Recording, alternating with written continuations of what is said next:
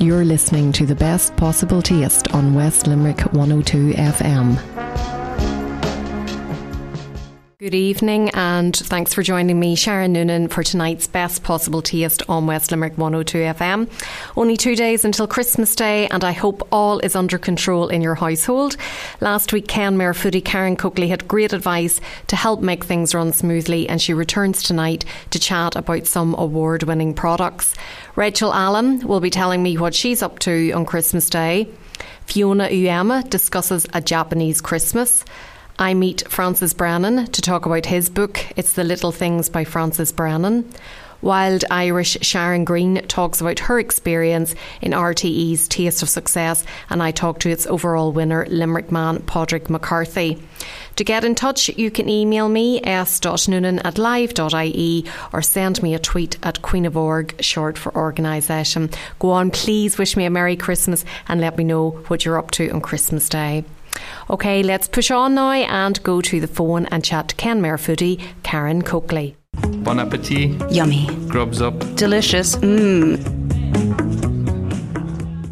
Karen, welcome to the show tonight. Hi, Sharon. Thank you. We are just going to have a quick little bit of news from you for the Kerry area.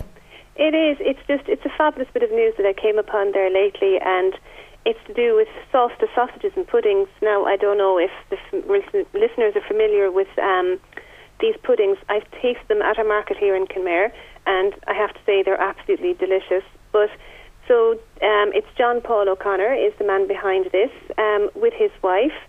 Um, they set up Kathleen. They set up Sasta sausages in their home village of Cremon in 2012, and they started selling at local farmer markets. John, I think his background was he was a builder, and like everybody else, you know, lost his job, and the econ- when the economy went and looked at what he could do, and he had worked in England in sausage making plant, so apparently he turned his hand to making sausages and pudding because he loved cooking for his family, so decided to take it to a larger scale. And the good news is that last year his white pudding won the excuse my pronunciation now, but it's the Fin Gouttier in, in Normandy um, and that's basically the European Championships for artisan butchers. And I think that kind of gave him a little bit of confidence. And then he entered this year into a tougher category in 2014. And his sausages were acclaimed the best sausages in Ireland and Britain. My gosh. I, I know it's it's fantastic news. It is because I've seen him, you know, he does tastings in supermarkets and I've seen him on the market here and he's one of these people, he's very passionate about it and he wants you to try his product and he's very engaging. So it really is a good news story, and it's so nice to hear good people doing well. So he's one of those people. And at the moment, he's producing 500 kilos of sausages and pudding a week, and he plans to open a sausage factory very soon. As far as I know, that's all kind of like well underway. On Facebook, they're Sasta Sausages, and you can give them a like because I have. And I'm looking forward to following this story actually because I think it's going to go from strength to strength. It sounds like it could be the, the perfect items to have on the breakfast plate at some stage over Christmas. Absolutely. Or, you know what? It's not just for breakfast because I made pizzas the other night and I did. I did, well, it wasn't this this sauce, this pudding now, but um, I'd been home in West Cork and I'm just passionate about local food. So I had got some Rosscarbery recipe black pudding and I had got some local Gubbeen um, beautiful streaky bacon. So the pizza was the pudding and the bacon and then a fried egg in the middle. And of course, black pudding is very popular these days to be served with scallops. Yeah, that's a fashion that's been going on for a while, and they do. They go very, very, very well. Also, you see black pudding croquettes. Oh, really? Yeah, I've had those wrapped or dipped them in like you know flour, egg, and breadcrumb and deep fry them. Um, I love black pudding. Or what's beautiful as well is black pudding. And if you have some finely chopped apple, or even like you know, if you cook down some apple, but I don't think you need to cook it down, and wrap it in filo pastry or puff pastry and in the oven. Beautiful. There's a restaurant here in Kenmare, um, Tom Crean Food and Wine. They serve that as the starter and it was beautiful. But pudding an apple, you can't go wrong. A few weeks ago at the wine fair that Ron Forrestal did, there was a cookery demonstration by Chef John Quinn, who runs the, the catering side out in Ardagh in the golf club there outside Newcastle West and he was doing a nice chicken dish. But one of the suggestions he made was to, to put black pudding, like to, to mash the black pudding down to make a filling for the chick uh, for the chicken to add some cheese in with it, and then oh. wrap it in bacon. Yeah, or you could put a cream cheese. Actually, I'd imagine would be very light with the black pudding. Yeah. That would be lovely. Or then you often, like I think I've heard of black pudding mash, where you put it through um, mashed potato or like that. We're having potato cakes here tonight because I had champ last night, so I'm one for using up leftovers. So I've made potato cakes, but I would imagine that a bit of black pudding through a potato cake would be lovely. Yeah, absolutely. And then the other one is for canapes. A lot of people would would use them on canapes, just a small piece of it on a blini and maybe a bit of apple on top. I think. Mm, yeah, yeah, I just think they're just they're so naturally good together. But black pudding is one of my favourite things because when I was a child growing up in West Cork, I used to go to my grand aunt's farm for my holidays, and my grand aunt used to make her own black pudding. And I can remember as a child watching her, you know, and it never bothered me that it was the blood and all of that. But watching her with her big dish making her black pudding, and I can remember Sunday mornings we'd have black pudding and brown bread for breakfast, and it was there was nothing like it. To be honest, now it's something I've come to late in life, like Really? fairly late in life. Yes, as in the past in the past year or two. Okay. Yeah. And was it the thought, I think a lot of people are put off by the thought of what it is. Yeah, I, I think I just maybe didn't have nice black pudding in the past, and that's why I didn't like it. There's one I've tasted in the last two years from Galway, and it was um, when I was organising Kenmare Food Carnival. Jacinta Dalton had brought it down. She was involved in the foodie forum with Cormac Candy. They're lecturers in GMIT, and it was McYones, but it was a smoked black pudding. Now, I have searched high and low down in here in South Munster, or like south of Ireland, and I can't get smoked black pudding, but this was divine altogether. So, if Jacinta, if you're ever listening, you can send me down some, please. The other place that's quite good for black pudding is Kanturk McCarthy's, Jack McCarthy's McCarthy. in Kanturk. Yeah. They did a black pudding demonstration at the Dua Summer Festival and Barbecue in um, in August there. And I think they can make whatever flavours you'd like to make. And can. And they've teamed up with Benoit here, actually, our local chocolatier. Previously, I can't remember what they did. I think they put chocolate into the black pudding. Um, but they were working with Benoit. And then in Kenmare, we also, are like just outside Kenmare, we have Sneem black pudding. There's a small little village of Sneem. It's like, I don't know how many miles from Kenmare. It's about a half an hour's drive. But there are three black pudding makers down there. it's amazing, actually. Isn't it? A little yeah. village producing three three different kinds types of black pudding. Yeah, so definitely one to remember. Congratulations to Sasta. Is, am I saying it right? Sasta sausages? sausages. That's Irish, I presume. Sasta is happy, isn't it? Is it? Well, Sharon, you're putting me to the test. I have to ask the children. Well, congratulations to them, and hopefully it'll go from strength to strength. And thanks so much for sharing that bit of news with us. I hope all the preparations are going well now for Christmas dinner. Only two days away. You must- everything is yeah, everything is in hand. I'm sure your freezer is filled to the brim now. well, have a lovely Christmas, Karen, and you, Sharon. we look forward to catching up with you in the new year. Some healthy recipes. Absolutely look forward to it. Happy Christmas. Cheers. Chin chin. Salut. Sláinte. Thanks to Karen for chatting, and I'm looking forward to having her back on the show in 2015. Until then, if you have anything specifically in Kerry that you'd like Karen to report on, definitely make contact with her or drop me an email s.noonan at live.ie and I'll pass the details on to her. Still to come tonight, Fiona Uyema discusses a Japanese Christmas. I meet Francis Brennan to talk about his book, It's the Little Things by Francis Brennan. Wild Irish Sharon Green talks about her experience in RTE's Taste of Success, and I talk to its overall winner, Limerick man Padraig McCarthy. Next, though, it's time to share an interview I did with the well known Rachel Allen. Rachel was in Tralee a few weeks back to open John Griffin's new butcher shop, and I was lucky enough to get a few minutes with her. Bon appetit. Yummy. Grubs up. Delicious. Mmm. Rachel, you're here opening a butcher shop in Tralee. How important do you feel that butcher shops and retailers like this are in the? How important you feel they are in the community? Oh, they're so important. It really is of utmost importance that we have local shops that we can call into, that there's someone behind a counter that will advise us on, you know, how to cook the meat that we're buying or the fish or whatever it is that we're buying. It really is. And what it gives to a community. I mean, you just see it here today, can't you? It's brilliant. And it's great fun. But actually, on a very important day to day level, um, it's of huge importance. So it's so lovely seeing new businesses places opening up. I mean, I know John's been a butcher for years, but seeing another new place opening up is just is brilliant. In a place where I hear there were quite a few vacant premises recently, so that's really good. And John was giving great advice to me a couple of weeks ago about buying a turkey. Is that something that's served up in the Allen household on Christmas Day?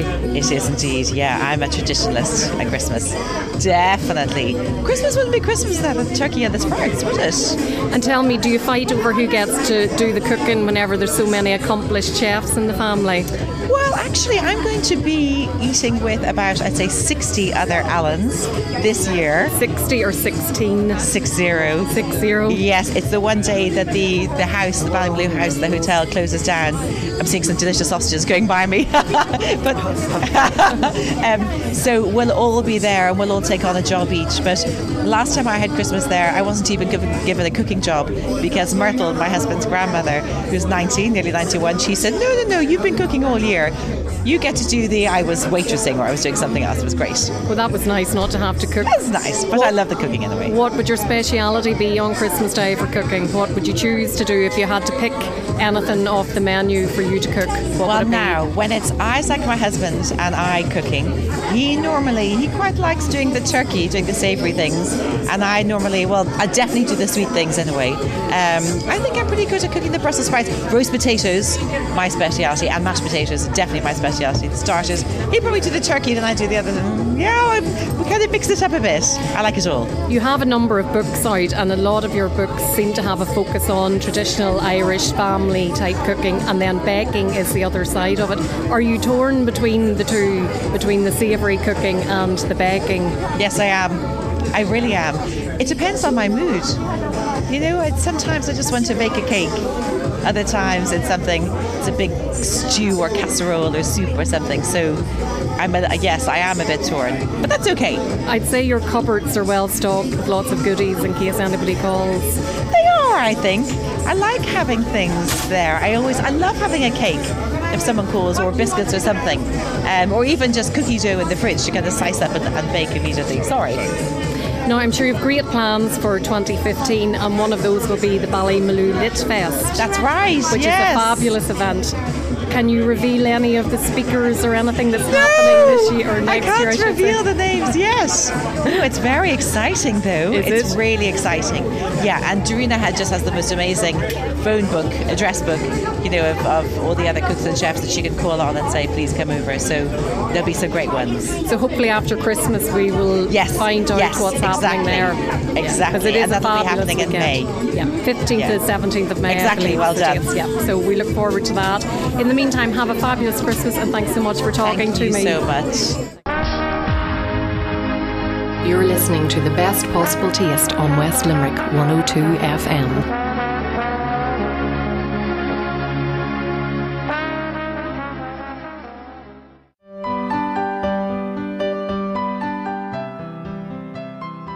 My name is Andrew Rudd, and I'm the owner and proprietor and chef of Medley in Drury Street in Dublin.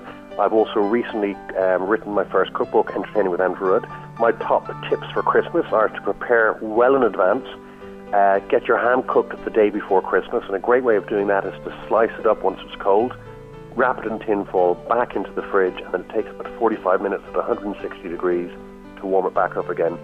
Also, get the turkey into the oven first thing in the morning because a big turkey weighing about six, seven kilos is going to take maybe three to four hours. Get that done very, very early. I'd also suggest getting all your vegetables prepped the day before. Christmas is about enjoying it with your friends and family and take the stress out of the kitchen and just prep in advance.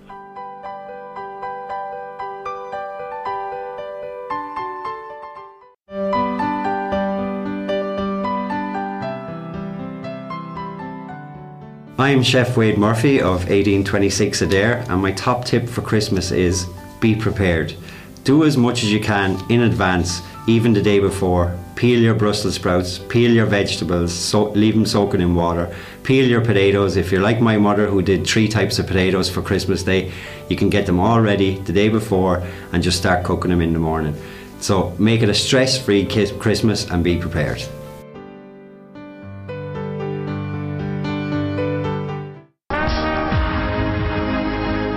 listening to the best possible taste on West Limerick 102 FM.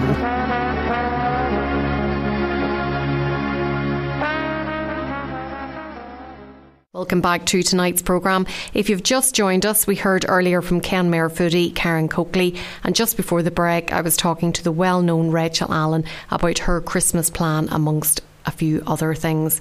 Never fear if you've missed some of the show, as it will be up on the Best Possible Taste podcast later in the week, along with all the previous 2014 shows. And you'll find the podcast on soundcloud.com forward slash food and drink show. Still to come tonight, Fiona Uyema discusses a Japanese Christmas. Wild Irish Sharon Green talks about her experience in RTE's Taste of Success, and I talk to its overall winner, Limerick man Padraig McCarthy. Now, a few weeks ago, Newcastle West Bookshop had a book signing, and it was none other than Francis Brennan. Francis is at the helm of the magnificent Park Hotel in Kenmare, but you might know him better for his hard hitting advice on RTE's At Your Service programme. I was delighted to pick up a copy of his book from the bookshop in Newcastle West. It's called It's the Little Things by Francis Brennan, and I sat down for a chat with him while I was there.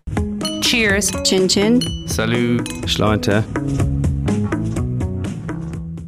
You're very welcome to the west of Limerick. I know you're no stranger to this part of the country Not because you're very good friends with Dan Mullane in the Mustard Seed there. Absolutely. We're going o- I'm going over to Dan uh, some, some, the next few weeks now for um, for a night out. We have it all arranged, but we've nothing planned yet. You went to school together. Yeah, in Colorado Street in Dublin. Yeah, yeah, isn't that nice now great, yeah. that you've kept up that friendship? and so I poured loads of money into the town through Palace Foods as well.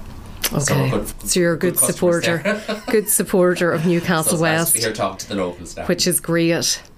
But you're here on the occasion of your new book. That's right. Tell me about it.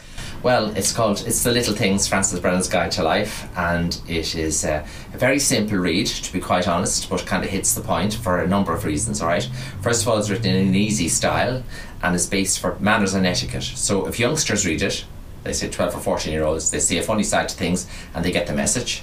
And then granny and granddad perhaps might have a young fella that's coming up in life and might be missing that chapter in life in his own home, and they can buy it for their mum, for their granddaughters or grandsons to give it to them because they might then get the message very nicely. So really, what it's about is it's there's there's one thing in it throughout is that just to be nice to everybody. That's the busman, the postman, the petrol attendant, the shopkeeper.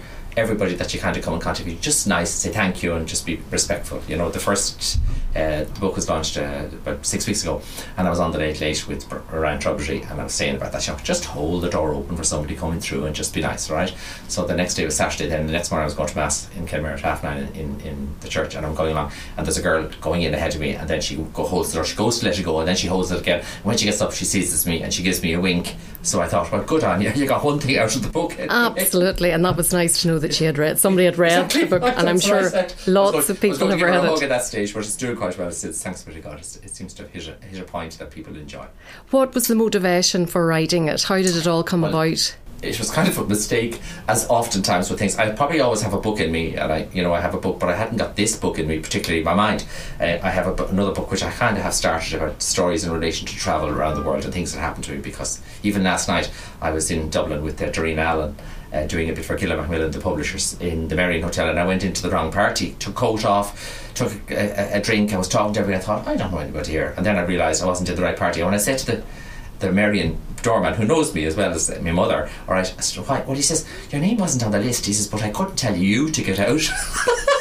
so I was at the wrong party. So I was at a party one night. This is ages ago, right? And there was we were yapping and talking, and I was saying about listen, youngsters today they have no manners. They need to be told at the early age of their life, very young, to get how, how to behave and how to be nice and sit at the table properly and all the rest. And I said, honest to God, and nobody seems to be paying, addressing it at all. So there was a lady there whom I didn't know, but she had a friend in Gilmapill, and she went back to her one the next day. She said, get on to that fella, he has a good idea for a book. And uh, then they came and talked to me, and then it grew out of that. Well, you mentioned about being in Dublin last night, and it was actually a finishing school you were at last That's night with Darina Allen. You're well informed. Yeah, I don't know who's finishing who. Me finishing Drina or Drina finishing me. Yeah, we had a great night. Actually, it's a very nice thing that Gilman will do. They, you know, it was booked for eight or ten months ago, so it was booked for ages. All right, and uh, what they do, there was eighty-five people. I think it's a ticket event, right? Eighty-five people, and Doreen and I just sat on, on the sofa and we just chatted. And then we had a moderator asking questions, and then the audience asked questions. But it was a really nice time, and we we it was all about Christmas. We were dealing with Christmas the whole time because we had to go to some area and about you know our life stories. And I hadn't known, but Darina came from a grocery family as well. Uh, and my father was a grocer, so we had great stories between us about the fruit and putting it into brown paper bags, and the bags bursting and sugar all over the floor and all sorts of. We had a great, we had a great, great night. We really enjoyed it. And you did a demonstration at it. Oh God Almighty! You, you, you, you know too much.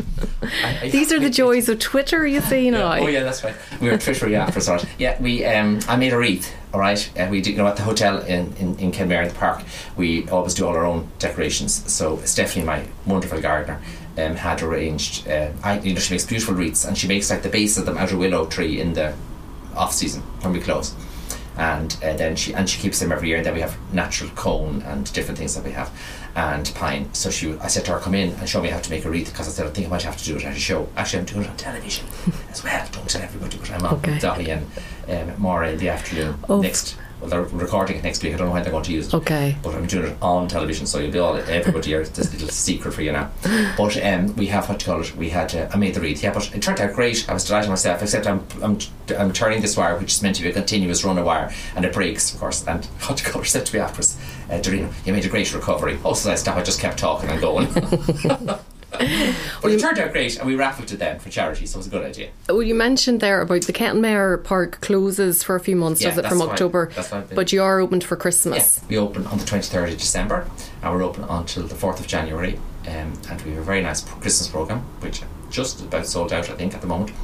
Um, and then we have it's nice to get away sometimes between Christmas and New Year. Particularly, Joe, we notice a lot um, uh, people that are abroad come home, and rather than be at home for the whole two weeks, maybe they might take their mum and dads away for the night uh, down to the park, for, and it's nice for families. Do you know what I mean? And Kenmare is a nice town, even in the winter months. I'd say you have a lot of regulars that come back year after year. do. We do very well. We had, we, Christmas time particularly, we do very well, and we'd have about forty percent of our business would be in the can before we start, and then we get. Do you know where we get a, bit, a nice bit because I talked to them. Uh, the alma mater from uh, Trinity. Uh, that might have gone to America, and they have students. Their sons or daughters are back doing it a semester, as they call it, like a term, uh, for maybe three months, and they're in Ireland for Christmas. So the parents come over, join up with the kids in Dublin, and then come and stay at the park. We've, we've had two or three of those over the last number of years. I'd imagine it's a very opulent occasion, Christmas. Do you spend it there yourself? I know you'd be working, but would you have your Christmas No, dinner course, there? Yeah, yeah, yeah, we would. Yeah. Well, actually, we have our family Christmas dinner. I was talking about this to someone this morning in Dublin. Uh, we have our family Christmas dinner. Um, Gwen, my sister-in-law, who's uh, my John's wife, we have our Christmas dinner the Sunday before Chris, whenever Christmas is, because we always have it Sunday before. So the kids are home from school because they're in boarding school. One of was in Glenstal, just up the road here, and the other girl is in uh, Coláiste Íde down in Dingle. And then, but then when they're home, then we have a Christmas dinner ourselves. Like so, always before Christmas, but it's very nice. We love it. But then we are busy, busy. There is no time for sitting down and relaxing and enjoying your dinner. I was only off once in the last thirty-five years for Christmas, and I found it very boring. And your mother is still alive, Mom's Maura, alive, and she's she's 90, 91. 91, 91. Does she come down to Yeah, you? she has done many times, but not this year. They're not coming this year because my sister, oh, her young fella's in some league of football. He's a big football. He's about 14 and 15, and he has some big match on the 26th. You know, they're, they're in some league or whatever, so they can't start this year. So they're not they're not coming down. And my other sister, Kate, who would come oftentimes too from Dublin. Her daughter has been in Paris for the last three years, and she's coming home for Christmas. So they don't want to come down because it's just the port. so John and I'll be on our own. But listen, we won't have any time to worry. What advice would you give to somebody listening that's maybe catering for a big number at Christmas? Christmas. Make it very simple. Supposing you have a very big dinner now, not Christmas Day dinner because that's always individual to a house. And what you do is listen. All the mums and dads listen to me now because if you don't give the guy home from Australia the same Brussels sprouts that you've done or the same stuffing, he will go berserk. So forget that I can't influence that. But if you are having something in the middle with maybe twenty people, okay, make it simple. Very simple, right? Like you would have turkey left over, you can make a fricassee the day before and keep it in the fridge and just warm it up. Do you know, a white wine sauce in with some turkey, that sort of thing's easy. But the easiest meal to make, I always think, if you're in a situation of having people in for dinner and you're nervous, smoked salmon, lovely brown bread, you can't go wrong. Somebody in town makes gorgeous brown bread, so get that right. Um, then a lovely thing is uh, lamb, uh, lamb stew, an Irish stew, which is gorgeous. And that is, if it's made the day before, it's nice for the second day. Lamb is nice at Christmas because you'd be sick of the old uh, turkey and ham, maybe. And then uh, trifle for dessert. Well, that is Christmassy now, all right. So that would be an addition, like kind of a nod to Christmas because it might be Christmas week. But all those things can be made the day or two before, so you have no pressure on the day.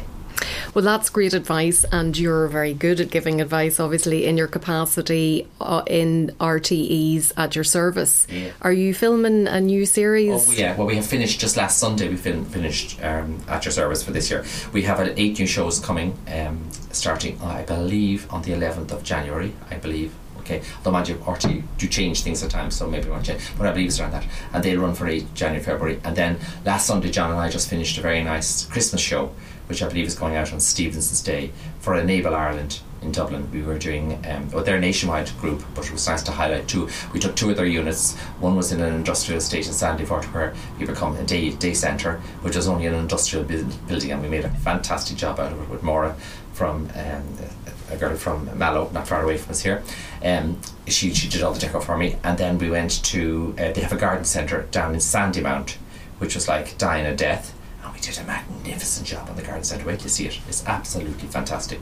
So that'll be Stevens Day, so you can look out for that. Okay. So it was nice. And you know, I have to thank everybody involved because the people were fantastic, giving of themselves and goods and services. It was really great. There's a hotel in town here that has recently been sold. Is that right? What advice would you give to the new owners? Now, how many bedrooms roughly? 39. 39 yeah right okay well I suppose he should go for the local market like uh, there's the thing about business in, in, in a town like um, Newcastle West is that you want all year round business because you know it's going to be happening all the time. So he will cater for I suppose weddings and uh, confirmations and christenings and all of those things okay? So if he has a function room he should dwell on that and give a very good product at a good price and then you will get business. And one wedding leads to another. You know, now the only problem with weddings is it's a long run in. A wedding won't be, you, you know, there's not too many weddings. Most weddings now will be booked for next year, so they'll be looking at 2016. So you have to hang on. So in the meantime, just give good service, be friendly and nice, and get on. Has it been closed or has it been open? It has been closed for a little bit. Yeah, yeah, yeah. But and is it on a busy road or anything? It's on the main road there, just as you come into town. Oh yes, sure, I know it. They're on the left hand side when you come in. Yeah. Well, that's listen. If you get, I can tell you now, if you do um, good food and look after it well, okay, you do very well because there's a nice parking. Uh, there's parking in front of it, very, which is very good when you're on the road. And if you do a quick passing menu service, he could do very well. Okay, great advice. and he should also pick up a copy of the book, no doubt. Oh yeah. Well, the book. Well, the book isn't based on business so much; it's more personal. But you know, personal helps in business too. Well, especially whenever it's all about manners and Yes, being mean, nice to people. Well, Francis, thanks so much for talking to me. Oh, we wish you all the best Yeah. with the book and have a lovely Christmas. Thanks, Sharon. We appreciate it. You're listening to the best possible taste on West Limerick 102 FM.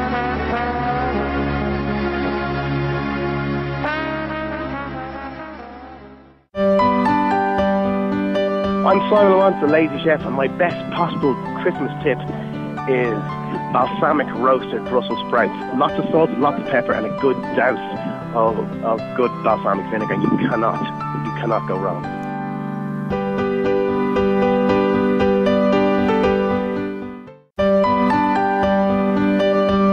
My name is Tom Flavin. I'm the executive chef in the Limerick Strand Hotel, and my top tip for Christmas is less is more, and don't bite off more than you can chew.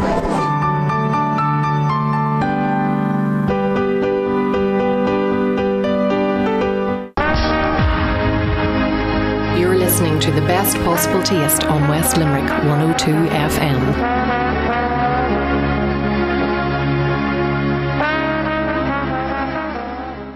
Welcome back to the best possible taste on West Limerick 102 FM. I'm Sharon Noonan, and just before the break, I was talking to Francis Brennan of RTEs at Your Service Fame. And if you need a last minute gift for someone this Christmas, you should pop out tomorrow and pick up a copy of his book. It's The Little Things, Francis Brennan's Guide to Life, or even just treat yourself. Still to come tonight, I'll be chatting to two competitors from RTE's recent Taste of Success.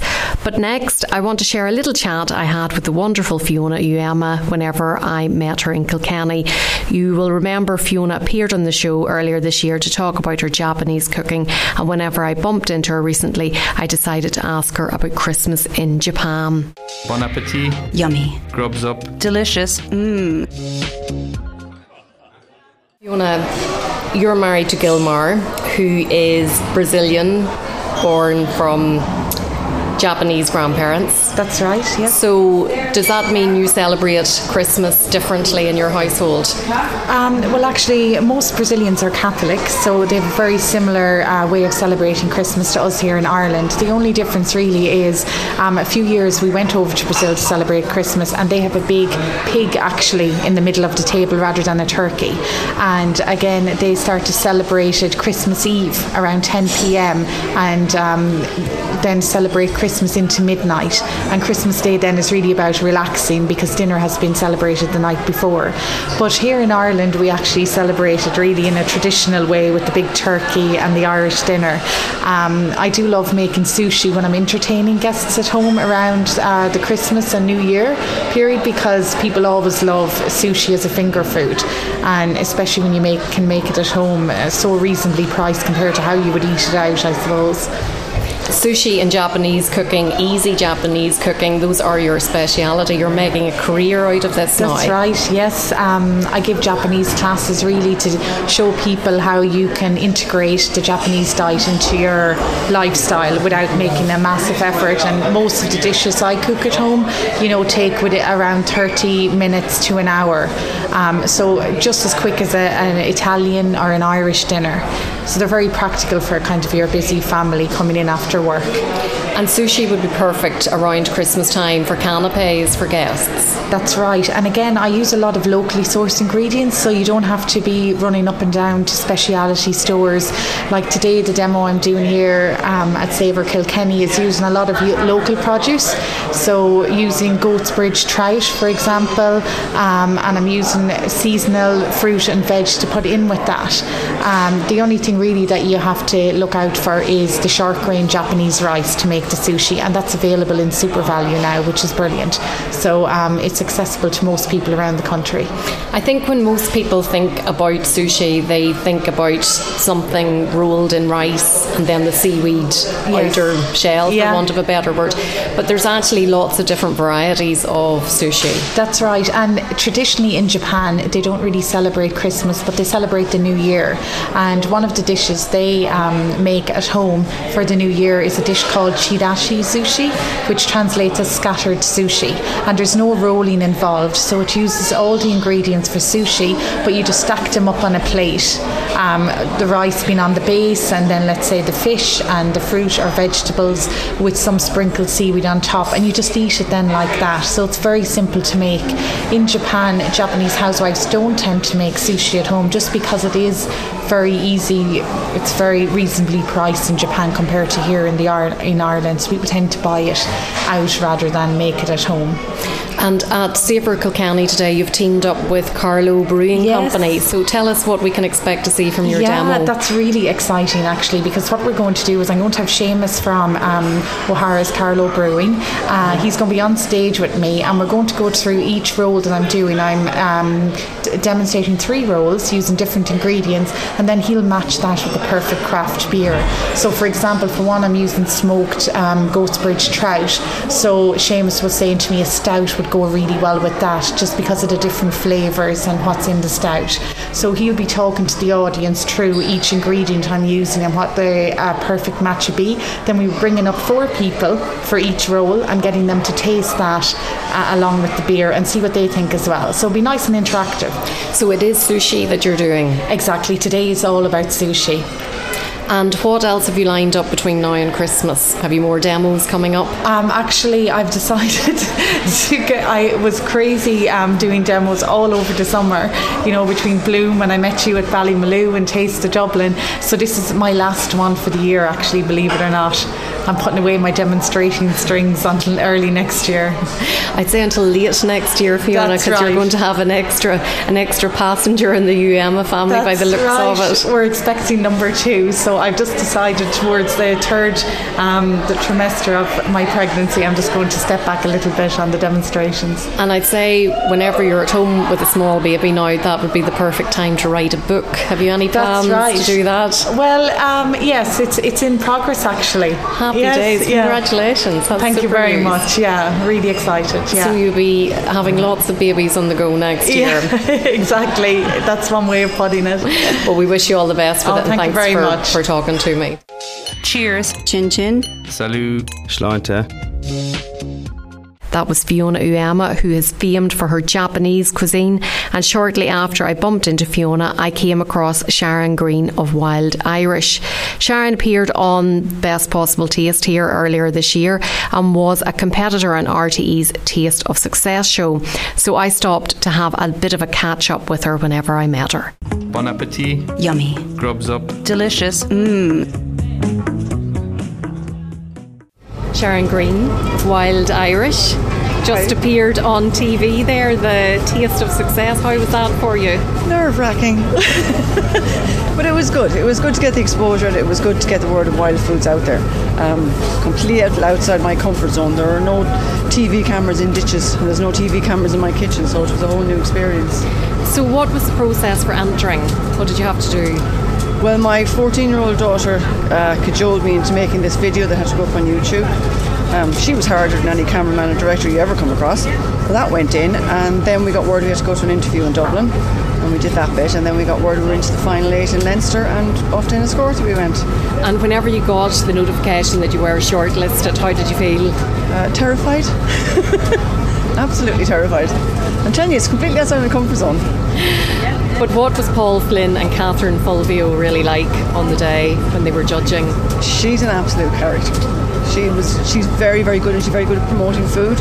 Um, Paul thought I should change a few things in the, in the recipe, like he thought I should bring down the level of sugar and I should bring down the level of dandelions. But as I explained to him, it's an old, old Irish recipe. I'm not going to do that because then I'm changing the recipe, and that's and then I'm going against what I'm about. Is trying to bring back old Irish recipes. So we kind of we agreed to differ on that. One. Okay. And you're here today at Savour Kilkenny, and tell us a bit more about the product that you were on the TV with, and it's completely sold out. Yeah, I'm down to the last two pots. I can't remember how many I brought with, but I have two pots left. Um, it's a very, very old Irish recipe. It was made in this country years ago when the when the honey reserves were low. People used to go out and pick the petals off the dandelions and make it as a honey alternative. So it tastes like honey and it's the texture of honey, but there's no honey in it. So basically, what we're doing is we harvest the nectar. So you pick all the petals. You can only pick a half bucket at a time because they close up, and then you have to sit and you have to pull all the petals by hand off. There's no green. The green will make it bitter. So it's a long process, and dandelions have natural tannin in them, like in tea. So you'll end up with two lovely brown thumbs at the end of it as well. It's such a labour of love. Yeah. What motivates you to to do this as a living? Um, well, to keep the farm alive in a certain way is one thing. Um, to educate our kids in what is a huge part of our Irish, food heritage, and we're never going to be able to put across everything to do with Irish food heritage. But if all we leave behind is that we brought back a small little bit of it, that'll be enough for us. The last time you were on the programme, you explained how the business came about, but just remind listeners what it was that happened that you had been out with your daughter and she didn't know what was it the rose tip? Yeah, it was a rose tip. My now 14 year old at seven years of age. That was when I was making the syrups just for home.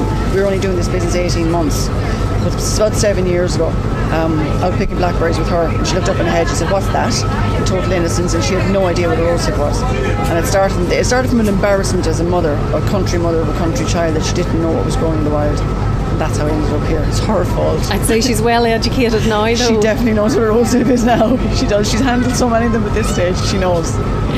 For anybody listening that wants to get a hold of the product, what can they use it with? It's it is a honey, but there's lots of different ways you can incorporate it into your diet. The dandelion. Um, see, what happens is it's an old Irish recipe. So you're trying to bring something that was used years ago into modern day diets. So what I did was I gave it to different, a few different chefs, and they came back and said, "Oh, you can use this, use this, and that." What it's particularly good with is any kind of soft cheese or goat's cheese. Now, one chef gave me a very, very simple recipe. You get your goat's cheese, you roll it into little balls. You get a little dish with olive oil and some dilsk, and scrunch, crush up the dilsk. Drop your little goat's cheese balls into it, give it a little bit of a shake so the balls get coated in the dilsk, and then you lift them out and you drizzle your goat's cheese with dandelion honey. Sounds fabulous. And it's absolutely gorgeous on it. Now, my house, it gets used on everything. It goes in everything apart from the spuds. Okay. So it's a case of the thing with the wild foods and foods that come back from years ago. A lot of it is what you can do with yourself. So there's an excitement into okay, I'll try this and I'll try that, as opposed to read the back of it and this is only what I can use it for. So I'm always interested. People, customers come back and say to me, "Hey, I put that into such and such, and it was really good." And of course, you use social media then for feedback Facebook, like that, yeah. Facebook Yeah. and Twitter. Just tell the listeners where they can find you on Well, Twitter and Facebook. On Facebook, we're on the Wild Irish Foragers and, and, Preservers. And in the notes section on our on our Facebook page, you'll find the history and the recipes and the benefits of all the products. And on Twitter, we're the Wild Irish. And the website is coming. It's just I have to get myself sorted out. I want to put all the information up. I don't want a website just has a little bit, and it's nearly there. Not there yet, but getting there. Okay. Well, you'll let us know whenever Yeah, it is finished, definitely. and we can let the listeners know.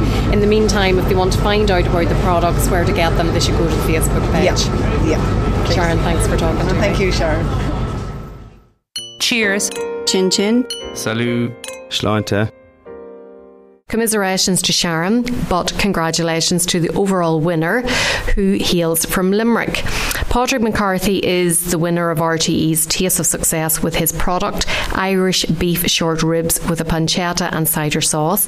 It's one of the biggest prizes in Irish television history 100,000, not to be sniffed at. And you also get your new food product on the shelves of over 140 little stores. But what does Padraig think of his win? Well, I put a call into him earlier, and here's what he had to say. Bon appetit. Yummy. Grubs up. Delicious. Mmm. Padraig McCarthy from Limerick, thanks so much for joining me on the phone tonight. No problem at all. Pleasure to speak to you. Congratulations on your win. How do you feel? Oh, it's, it's great, really. You know, um, kind of had to keep it under wraps for a few months, so that was difficult. I'm sure that was. I would find that very difficult, I have to say. With uh, people asking you every day and, uh, you know, trying to be a bit uh, covert about it. But look, it's great. It's great to have it out in the open. It's um, great to have it finally over uh, and to come out at the right end of it. Your background is you are a chef, but you had to give that up for health reasons. That's right, yeah. I'm a chef by trade. I worked professionally for over 10 years. Um, but unfortunately, I had a few health issues over the past few years, so I had to move out of it. Does this mean now that you've won this prize that you're going to maybe return to the world of chefing or cooking in some shape? Well, certainly, look, uh, the idea all along was to get back into food and to working with food on a full time basis. Um, I, I think working as a chef, maybe in hotels and restaurants, and that isn't an option for me now, unfortunately. But you know what? There's other avenues, and, and product development being the obvious one now. You had a great opportunity to meet and to work with some of Munster's finest, namely Martin Shanahan and Paul Flynn. How did you find the two boys to work with? Absolutely fantastic, I have to say. Two two really nice guys, down to earth, um, and very generous with their time and their knowledge as well. So, all in all, a great experience. You'll be keeping in touch with them. Yeah, no doubt. As, uh, as long as they're happy to, I'll be there. Yeah. Well, let's talk about the product. I have the actual, I've the packaging here in front of me. I had it earlier on this evening. I enjoyed it immensely, as did my two-year-old son. I'd say he had more of it than I did. I want more, mummy. He kept saying to me. Good to hear. That's the litmus test. so it's Irish beef short ribs with a pancetta and cider sauce, slow cooked Irish boneless beef short ribs with a smoked pancetta and apple cider sauce. How did you come up with this dish? Well, look, first and foremost for me, uh, Irish ingredients was top of the list, and it's something I'm very passionate about and, and something I really wanted to promote. And uh, I suppose when you, you lead on from that, what are we renowned for the world over? It's the quality of our beef. Um, you know, it's in huge demand worldwide. Uh, and then it was looking at underused cuts, cuts that are really full flavoured, uh, and the short rib is the first one that came to mind. And of course, if, if you were to make this dish from scratch at home, it would take a lot longer to make than the, the 30 odd minutes that it takes to make the little version that you have come up with. Yeah, certainly. I mean, you're talking probably four to five hours on a really low heat, low and slow, that whole uh, almost barbecue mentality. And, and that's something I came across working in the States a couple of years ago, which, which kind of inspired this dish. So you're talking about Irish um, cuts of beef there, and the more, I suppose, they're not as popular for one reason or another. What do you see being your next dish that you're going to bring onto the market? Well, you know what? Uh, uh, it's open to uh, discussion, I suppose. But look, it's all about promoting Irish produce, Irish ingredients, and um, uh, as I said, with the short rib and underused cut. So uh, you, you know the list of possibilities is endless, really. Now the prize was a hundred thousand. Is that a hundred thousand? Hundred thousand cash that you won? It, it's broken down into a couple of different parts. What it is is a, a fifty thousand cash lump sum. Lovely. There is, yeah, it is. There is twenty-five thousand put towards product development and marketing of the product, and then there's a minimum of 25,000 which will be paid in royalties on the sales. Oh, wow. So at the end of the day, you could be walking away with 75,000. Uh, at a minimum, yeah, yeah, yeah, but that could be much more, really, as I said, depending on the sales of the product. Um, there's a, a royalty paid on sales. And what would you like to do with that money? You know what, uh, and, and people have asked me that over the last few weeks, and I've given the the answer everyone hates, I think, but I haven't thought about it. Is the honest answer. Um, you know, the focus right now is, is to continue working with food and hopefully to develop the working relationship with Lidl. Um, you know, product development is something I really want to get into on a full time basis. So that's the focus at the moment. Um, you know, the money is great, don't get me wrong, but, uh, you know, it's not everything. But it's all, obviously it could be used to invest in, in future products.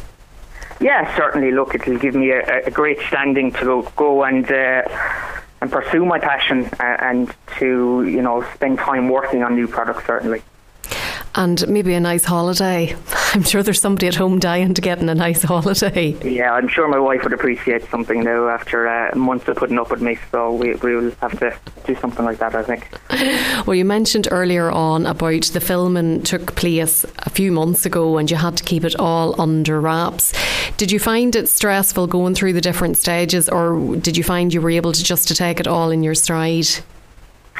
You know, uh, from the first day, really, I just kind of took it, uh, you know, day by day. I didn't try and look too far ahead.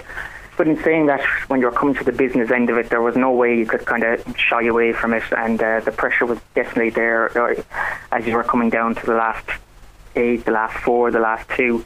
Um, so yeah, it was it was a difficult process, definitely. And whenever the guys uh, from Lidl handed you the, the package, and for the first time yourself and Cray were both given mock ups of what the, the finished product would look like from a packaging perspective, how did that make you feel? Oh, it was amazing to, to hold that in your hand and, and to think that you were so close to, to either winning or losing, really. You know, it was really on a knife edge there at the end. It was terrific. Um, but, you know, you have to keep it in the back of your mind that someone was going to win and someone was going to lose. Well, congratulations. Obviously, we're delighted that a Limerick man won it, that you're flying the flag for, for the region. And um, we thought you were a very cool operator throughout it all, I have to say. Oh, I think a, more more like a, a, a duck in a pond, you know, working away underneath, but coolness personified on top. Well, it must be hugely popular because I had to go into Lidl three times before I actually got it because it was constantly out of stock. Yeah, well, I believe uh, uh, a lot of the stores have been selling out on a daily basis, so uh, long may it continue. Well, indeed, long may it continue and continued success, and thank you so much for talking to me this evening. Thank you very much. It's a great pleasure. Cheers. Chin chin. Salut. Sláinte. That brings me to the end of tonight's show. Thanks so much for listening and to all of my guests for chatting to me. Next week's show is a second helpings one, and you will get the chance to hear some of my regular contributors' interviews all over again. And I'll also have some lovely music from Desmond Banqueting Hall to share with you and uh, the performers are actually the Belfast Chime and Handbell Choir. I'll be back on January the 6th with an all new show, and if you have something that you'd like to share with the listeners, be sure to drop me an email with details to s.noonan at live.ie. Remember the podcast at soundcloud.com forward slash food and drink show if you missed any of the show tonight or maybe even an older one. So, finally, all that remains for me to do is to wish you all a very happy and peaceful Christmas. I hope it's filled with wonderful food and refreshing beverages. And until next time, bon appetit. Do you want to get in touch with the best possible taste? Do you want to come on, share a recipe, review a cookery book, or just have a general chat about what you like to eat and drink? All you have to do is get in touch with me, Sharon Noonan, by sending an email to s.noonan at live.ie or send me a tweet at Queen of Org. Bon appetit!